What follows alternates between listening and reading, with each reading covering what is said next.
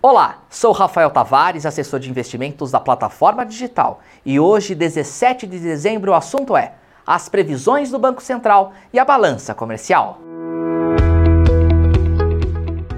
Meu negócio, day by day. O ano já está acabando. Assim, os indicadores também vão confirmando ou não as previsões do governo e do mercado. Tivemos novidades importantes.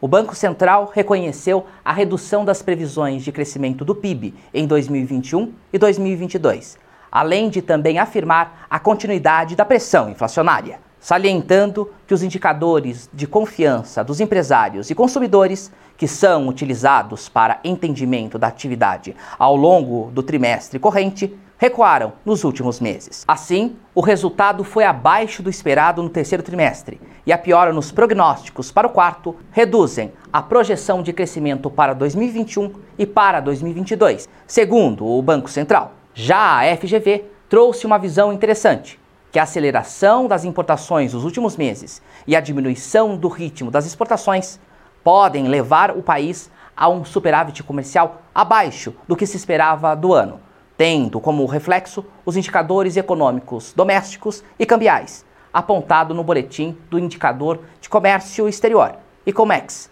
divulgado ontem. O boletim ressalva, porém, que o saldo comercial do acumulado de 2021 até agora permanece robusto, já que até o fechamento de novembro, o superávit de 57,1 bilhões ainda é maior quando comparado com períodos iguais, desde 1997. Entre janeiro a novembro de 2020 e de 2021, as exportações aumentaram em valor 34,2% e as importações 39,1%, mostrando que produzimos muito, mesmo com atividade econômica em recuperação. Nessa ótica, 2021 foi melhor que 2020. 2022 promete ser melhor que 2021.